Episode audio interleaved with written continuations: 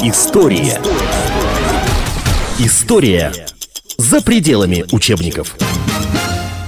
Это программа «История за пределами учебников». Приветствуем телезрителей и радиослушателей «Комсомольской правды».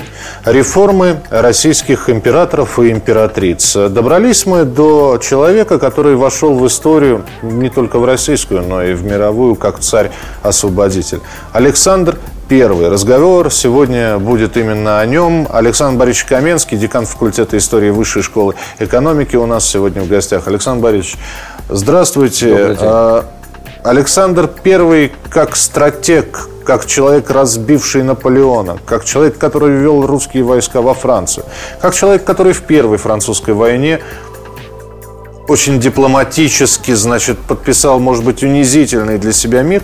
И тем не менее, вот э, человек, который оставил светлую память в России. Или все не так однозначно? Ну, э, память он как раз оставил разную, я бы сказал, все-таки. Разную, да, мы можем и Пушкин к нему относился, мягко сказать, неоднозначно. Э, что Пушкин писал всю жизнь провел в дороге и умер в Таганроге. Ну, это опять же надо знать, э, там, я не знаю, юношеский максимализм Александра Сергеевича, потому что правление все-таки Александра Первого пришлось на его молодые годы. Да, это верно, да. Э, вот, но, так сказать, общее, как бы, э, я бы сказал, мнение общественное вот того круга, в принципе, к которому принадлежал Пушкин к моменту смерти Александра Первого, к 25 году, это, я бы сказал, такое общее чувство разочарования. Разочарование в надеждах, с которыми был было связано начало царствования Александра, как опять же Пушкин говорил, дней Александровых прекрасное начало. А, вот это прекрасное начало, оно никак не, ре, не реализовалось, ни во что не воплотилось, и э, поэтому царь виделся э, лукавым, э, неискренним, э, так сказать, таким двурушником, я бы сказал, и так далее, э, лицемером. Э, общее мнение было такое, вот в среде, ну, условно скажем, русского дворянства, русской интеллигенции этого времени. Это было до какого-то момента или э, это вот на протяжении всего правления Александра? Нет, это было, э, это было, я бы сказал, э, возникло это не сразу. Вот, это, э, вот эти надежды, связанные с началом правления, они все-таки продолжались на протяжении некоторых лет, нескольких лет. Вот. Но если говорить в принципе об Александре как о реформаторе, то, на мой взгляд, это может быть в, в этом контексте, и это одна из самых трагических фигур. Одна из самых трагических фигур, потому что на примере э, э, Александра Первого, как мне представляется, мы очень хорошо можем видеть э, вот те проблемы, зачастую проблемы трагические, проблемы непреодолимые, с которыми сталкивается реформатор, э, имеющий самые, так сказать, широкие э, замыслы. А вам не кажется, что любой император, приходя на, ну, особенно если он пришел на, длин, на, на длительный срок, а период правления Александра можно считать достаточно mm-hmm. длительным. Э, первые годы это э, разгребать все то, что осталось от э, пращуров, да, соответственно, там от, от Павла, от Екатерины, ну, а тут еще и француз под боком, значит, начинает буянить. Но дело в том, что все зависит от того, с чем человек приходит к власти. Приходит ли он к власти с ясным пониманием каких-то целей, которые он хочет достичь, или их у него нет? Вот Александр пришел э, все-таки имея такие цели и понимая, так сказать, что он хочет делать. Это был человек, который был воспитан бабкой в идеалах просвещения, который верил в эти идеалы просвещения, который совершенно явно не упивался властью и вообще не стремился, в отличие там, от своего отца, от Павла I, в отличие от э, своего деда Петра III, он э, абсолютно не так сказать, стремился во что бы то ни стало вот стать самодержавным монархом и, так сказать, получать удовольствие от этой безграничной власти. У него не было этого. Он готов был, это видно там и в письмах, так сказать, документах это прослеживается. Он пишет даже о том, что я вообще готов отказаться от наследства еще даже раньше, еще до восшествия Павла на престол, когда ходили слухи о том, что Екатерина собиралась, так сказать, э, оставить завещание в пользу внука, то Александр в одном из частных писем, он пишет, что я вот готов вообще отказаться от наследства, мы с женой уедем в Америку и будем там фермерами, там вот, вот примерно так. Вот. Прекрасно. Да, да. Он абсолютно. И он для него власть – это возможность реализовать вот эти какие-то идеалы, которые, на которых он воспитан и в которые он верит. То есть он прожектор был, да? Он э, в каком-то смысле, прожи... я бы сказал, мечтатель, в каком-то смысле романтик. Вот. И когда он э, оказывается у власти, то он э, сталкивается с, я бы сказал, такой суровой реальностью. Я просто прошу прощения. У нас был в истории Российской империи, да, в истории Романовых прожектор как раз Петр Первый. Но вот то, что он надумал, он если не слушал и сломал, если слушал и сгнул. Вот. И все-таки э, с теми мыслями... И, и Петра Первого по меркам 17 э, века мечтателем назвать-то можно тоже. Конечно. Конечно, вы абсолютно правы. Но вот тут-то и заложено, может быть, вот основное противоречие. Как я уже э, повторял, э, Александр был человеком, воспитанным на идеалах просвещения. Эти идеалы просвещения э, предполагали уважение к человеческой личности. Они предполагали, э, что надо считаться с общественным мнением.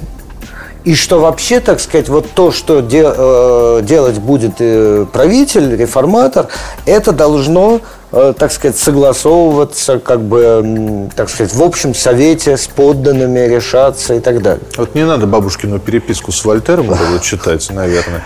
Может быть. Мы не знаем, правда, читал ли он, но может быть. Вот. А, и и он, собственно говоря, что... Да, еще одно очень важное вот тут обстоятельство надо иметь в виду, что если мы так вот, ну, как бы, знаете, с высоты птичьего полета бросим взгляд – на все реформы вот на протяжении XVIII века, то а, при всем их разнообразии, да, особенно вот во второй половине XVIII века, Екатерина, хотя Э, хотя она осуществляет очень важные реформы в социальной сфере, связанные там вот с созданием правовой основы для дворянства, городского населения и так далее. Вот, но, но все остальное вот связано, опять же, с все время попытками усовершенствования системы управления так или иначе, да, вот создание таких институтов, других институтов, вот перенос центра власти, значит, из Петербурга на периферию, там и так далее. И ну, просто да, попытка сделать так, чтобы механизм работал. Чтобы он работал более эффективно, да. И это совершенно естественно, это, в общем, это нормальная, так сказать, реформаторская практика. Но Александр приходит с сознанием, и в этом смысле он прав, что вот идти дальше этим путем и вот, вот э, концентрироваться вот на том, чтобы совершенствовать вот этот государственный механизм, уже бессмысленно. Что нужно что-то другое. А что другое? И он упирается в самую главную русскую проблему того времени, он упирается в крепостное право. Он понимает, что нужно отменять крепостное право.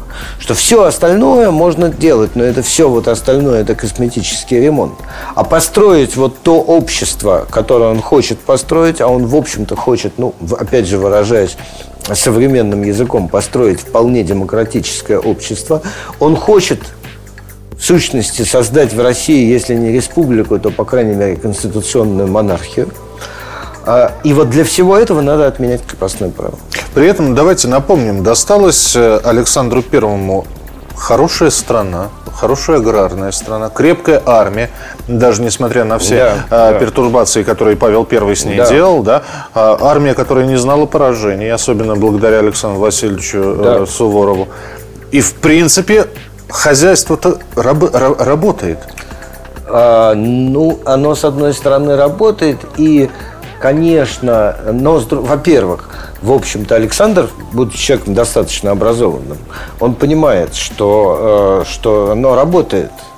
Э, но, так сказать, то, что при этом экономически Россия все-таки вот начинает уже отставать, это тоже он не может не понимать.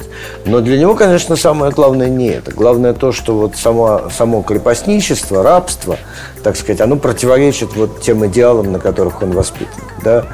Э, это самое для него прежде всего вот важно именно это. Вот, поэтому он в, вот в это упирается. И он э, действует вот в соответствии со своими принципами. Он создает непременный совет сразу, совет из вельмож. Значит, непременный, то есть совет, который нельзя ликвидировать, постоянно непеременный, иначе говоря. И он э, пытается там вот через этот совет провести вот эти новые, так сказать, законы. Зачем ему нужен был этот совет? А Почему? Вот чтобы заручиться а что, чтобы, поддержкой, да. Чтобы, чтобы, это, чтобы, чтобы опять чтобы же, это, было...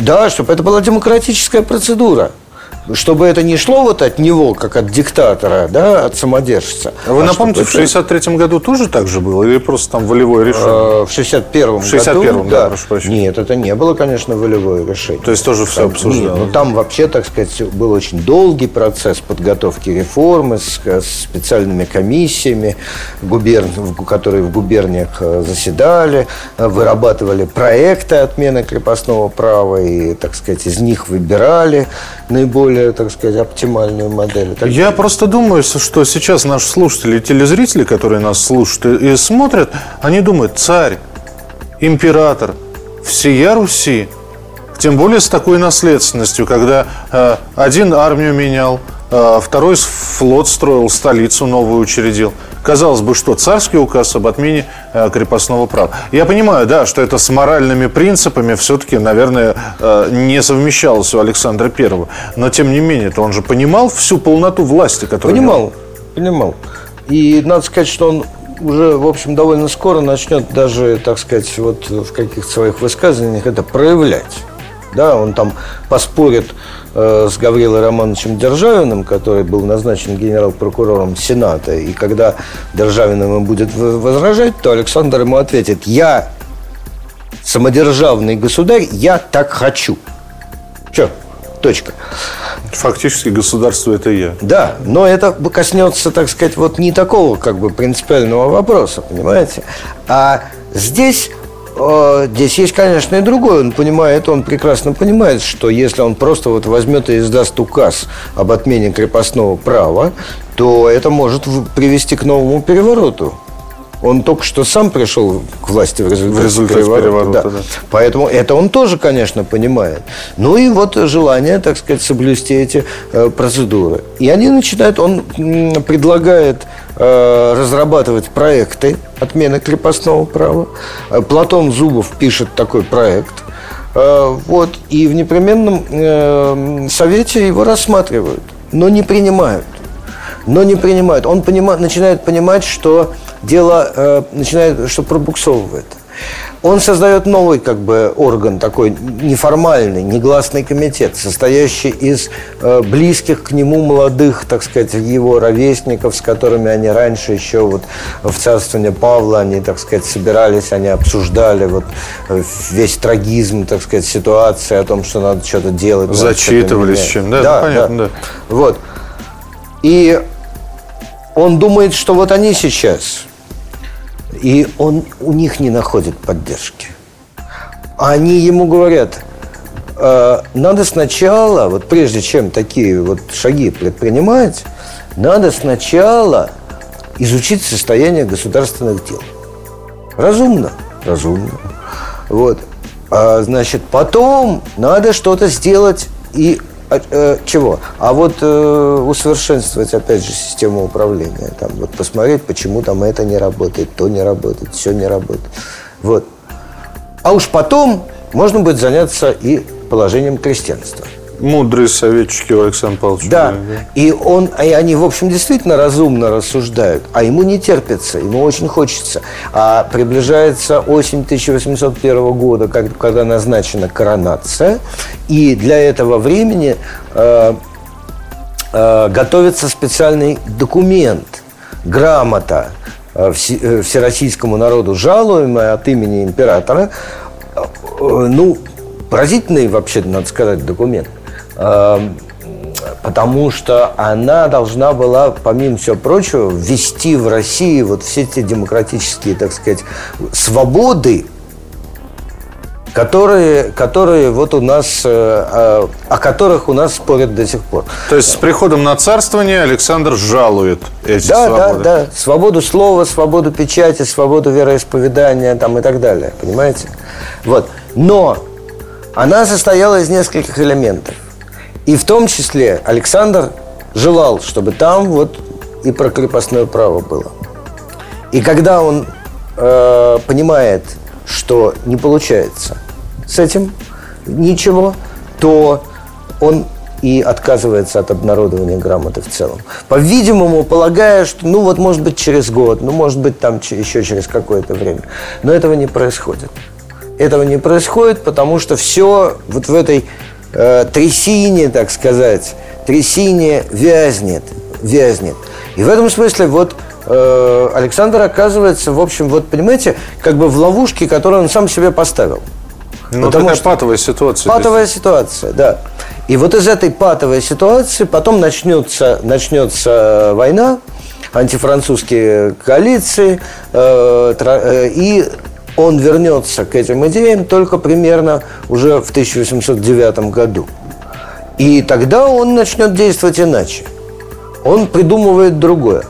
А, он, э, так сказать, э, ну, как бы создает около себя э, мощную, так сказать, фигуру, на которую он может опереться, человека, который четко будет исполнять его указания и который подготовит проект реформ. Это Спиранский. Спиранский начинает работать над проектом государственных преобразований и пишет свои проекты. А, Спиранский – выскочка. Он э, сын сельского священника, поднявшийся до должности государственного секретаря. Это, конечно, вызывает раздражение в обществе. Причем э, ходят слухи о том, что Спиранский агент Наполеона, что он собирается Россию реформировать по наполеоновскому образцу. Учитывая, что э, каждый дворянин в те годы знал французский, каждый, Конечно. мог, каждый мог да, сойти за да. агента Наполеона. Да, да, да. Но он вот собирается здесь, в России, реализовать кодекс Наполеона, знаменитый свод законов Наполеона. Вот. А, причем Э, Причем еще такая вот штука, что э, одно из предложений Спиранского быстро реализуется, это введение экзаменов для чиновников. Прекрасная идея. Да. А, то есть, кстати, ну, кстати, реализуемое сейчас в России. Ну да, но надо проверить вообще квалификацию чиновников. Но для того времени это, это вообще совершенно ужасно, потому что, ну что же, вот этот там какой-нибудь действительно статский советник, значит, ему что, вот экзамены сдавать? Это тот самый экзамен на чин, да? Или... Это экзамен на чин, но они проверяют квалификацию, да. Вот, и это вызывает страшное, так сказать, неприятие Спиранского. Причем, что еще... Э, извините, э, да. пока, пока не сбился. Э, Александр Борисович, а вот эти вот эти предложения, народ знал, что это Спиранский? Нет. Вот, или... Знали, что Спиранский что-то делает. Вот что что-то он... То есть это все-таки выходило под, под, конечно, под, ну, как, конечно, как указ конечно. государя-императора? Конечно, да? нет, ну это безусловно. История. История за пределами учебников. Это программа «История за пределами учебников». Приветствуем телезрителей и радиослушателей «Комсомольской правды». Александр Первый разговор сегодня будет именно о нем. Александр Борисович Каменский, декан факультета истории Высшей школы экономики у нас сегодня в гостях. Удивительная штука. Я вот, э, когда читал и внимательно изучал биографию Елизаветы Петровны и Александра Первого, я нашел у них общую черту, вот эту вот не то что нерешительность, выжидатель, выжидательность какая-то в принятии решения, причем Отечественная война это показала, когда достаточно серьезные были проблемы между э, Барклаем де Толли и Михаилом Ларионовичем Кутузовым. При этом и, того, и другого Александр I любил и уважал. И разбирайтесь, ребята, сами, сказал Александр, фактически э, не принимая ничью сторону. Потом Барклай на, время самоустранился, э, Кутузов стал главнокомандующим армией. Но, а вот проявил ли себя он как полководец? Вот, опять же, понятно было, что враг на территории России. Ну, это сложный вопрос, и э, я бы вот э, сейчас мы с вами говорим об этом в год юбилея войны 12 года, э, когда появилось, появилось очень много новой, так сказать, литературы, я бы обратил внимание на книгу, которая вышла еще года два-три назад в серии замечательных людей. Это вышла книга об Агратионе, э, написанная петербургским историком Евгением Анисимовым. Там в том числе и, конечно же, говорится о роли Кутузова и делается, так сказать, некоторая попытка оценки э, Кутузова как э, полководца. Тогда я предлагаю вот что сделать. 1815 год. Победа русского оружия. Царь-освободитель. Причем Александр съездил в Европу, да, посмотрел угу. все это дело. В совершенно новом статусе император. И остается 10 лет правления. Конечно, он тогда не знал, что остается 10 лет. Он, в принципе, был еще мужчина в самом расцвете сил. А, и вот к 1815 году достаточно разоренная Россия, будем так говорить, mm-hmm. несмотря на то, что Наполеон там в, 12, э, в конце 12-го покинул, да, но прошелся как Мамай. И, и сожженные деревни, деревни, Москву отстраивали. А, что делает Александр Первый? Э, он возвращается к идее, э, идеям реформ, но при этом придумывает, ну, скажем так, э, как бы новую такую схему. Угу. Довольно интересную, в общем-то, схему. Он задумывает начать вот этот процесс реформирования и трансформации, так сказать, демократических институтов, вернее, властных институтов, так сказать, на демократический лад – э, с как бы окраин империи. И э, э, он уже к этому моменту э, дал, так сказать, определенное специфическое устройство Финляндии, присоединенной, вот как раз Финляндия была присоединена при Александре Первом, и она существует в сущности э, в рамках империи в качестве автономии. Это, так сказать, страна с сеймом своим, то есть своим как бы, ну, не вполне парламентом, но таким протопарламентом. Там даже валюта своя, э, своим законодательством и так далее. И то же самое он, вот уже по окончании э, войны с Наполеоном, он начинает делать э, в Польше. Э, потому что теперь по... Освобожденная территория, да? Да, да, да. Нет, но она ведь к России после окончания войны уже отходят не только те польские земли, которые вошли в Российскую империю в, в результате разделов Польши при Да, там по Версальскому договору. А, да, здесь да. уже, так сказать, э, значительно более широкий, практически вся Польша, царство польское.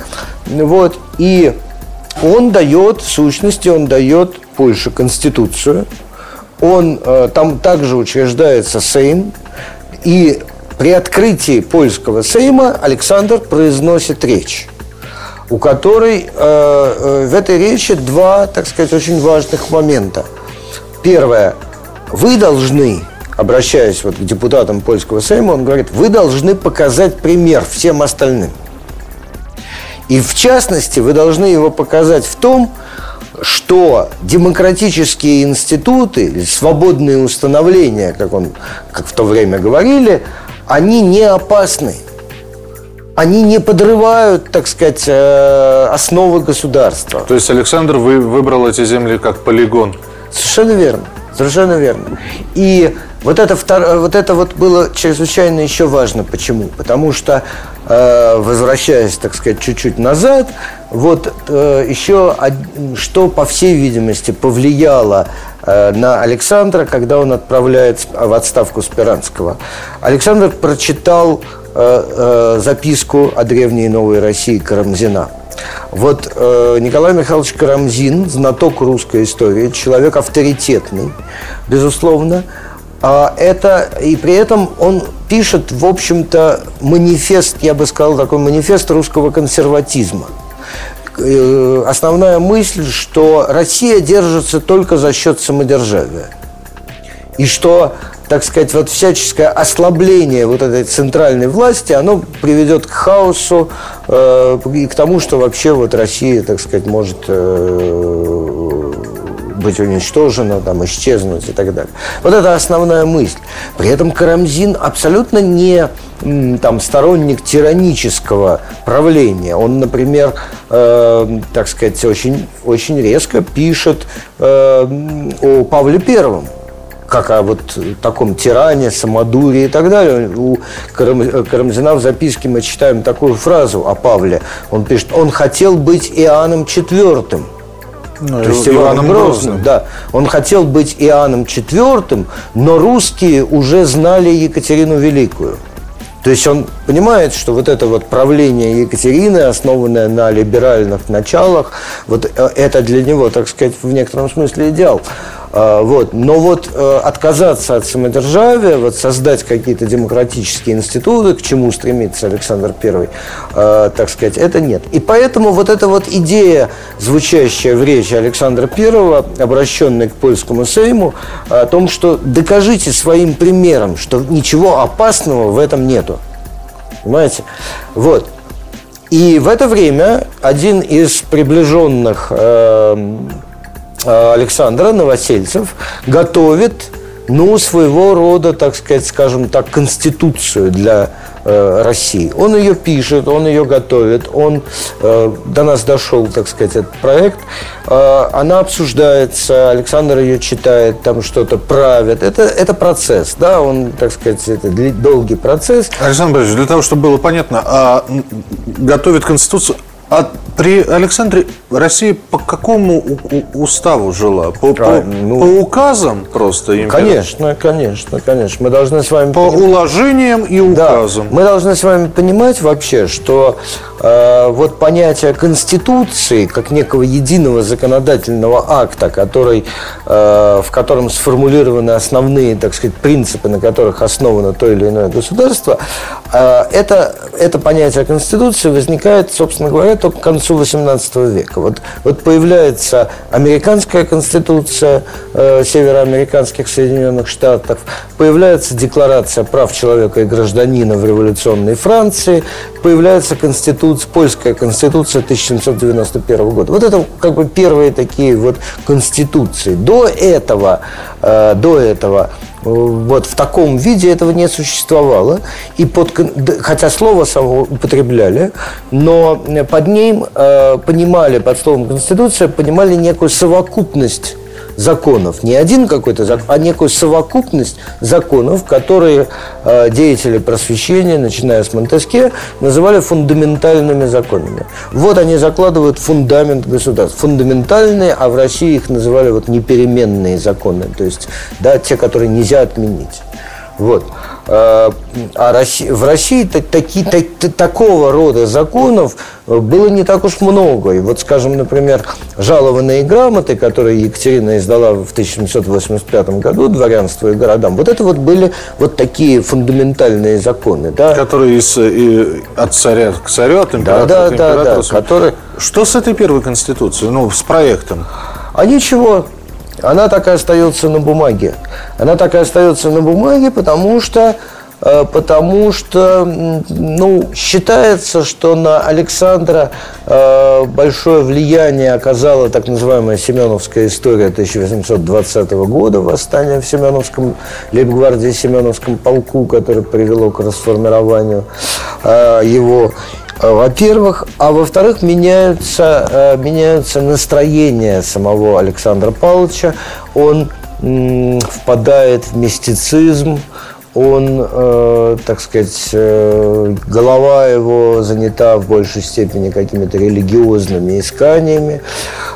Тут еще надо, конечно, сказать о том, что ну, неудачными оказались и его международные инициативы. В сущности, вот Священный Союз, который возникает в 1815 году, э, который был в значительной степени как раз детищем Александра, Александр, э, так сказать, его задумывает как Э, ну, это что-то вроде вообще прообраза Организации Объединенных Наций, я бы сказал. Но так или иначе, это вот некий коллективный орган, который должен обеспечить коллективную безопасность. Ну, с одной стороны, Организация Объединенных Наций, с другой стороны, понятно, что армии, да, все-таки, поэтому да, я, да. я бы с НАТО сравнил все Ну, может быть, да, может быть и так. Вот, но там вот интересно, что еще, что Александр и тут вот попадает в ловушку, которую сам себе расставил.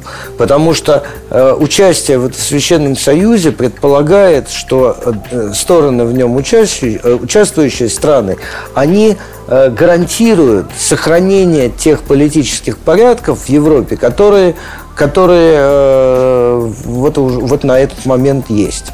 И когда вспыхивает восстание в Греции, то Александр, который, несомненно, симпатизирует этому восстанию, он не может никак оказать помощь восставшим. Он должен, так сказать, э, демонстрировать свое негативное отношение к этому восстанию, поскольку оно нарушает вот этот сложившийся политический порядок. Это была программа «История за пределами учебников. Реформы Александра Первого». Я благодарю участника нашей программы Александра Борисовича Каменского, декана факультета истории Высшей школы экономики. Спасибо большое и Спасибо до встречи. История за пределами учебников.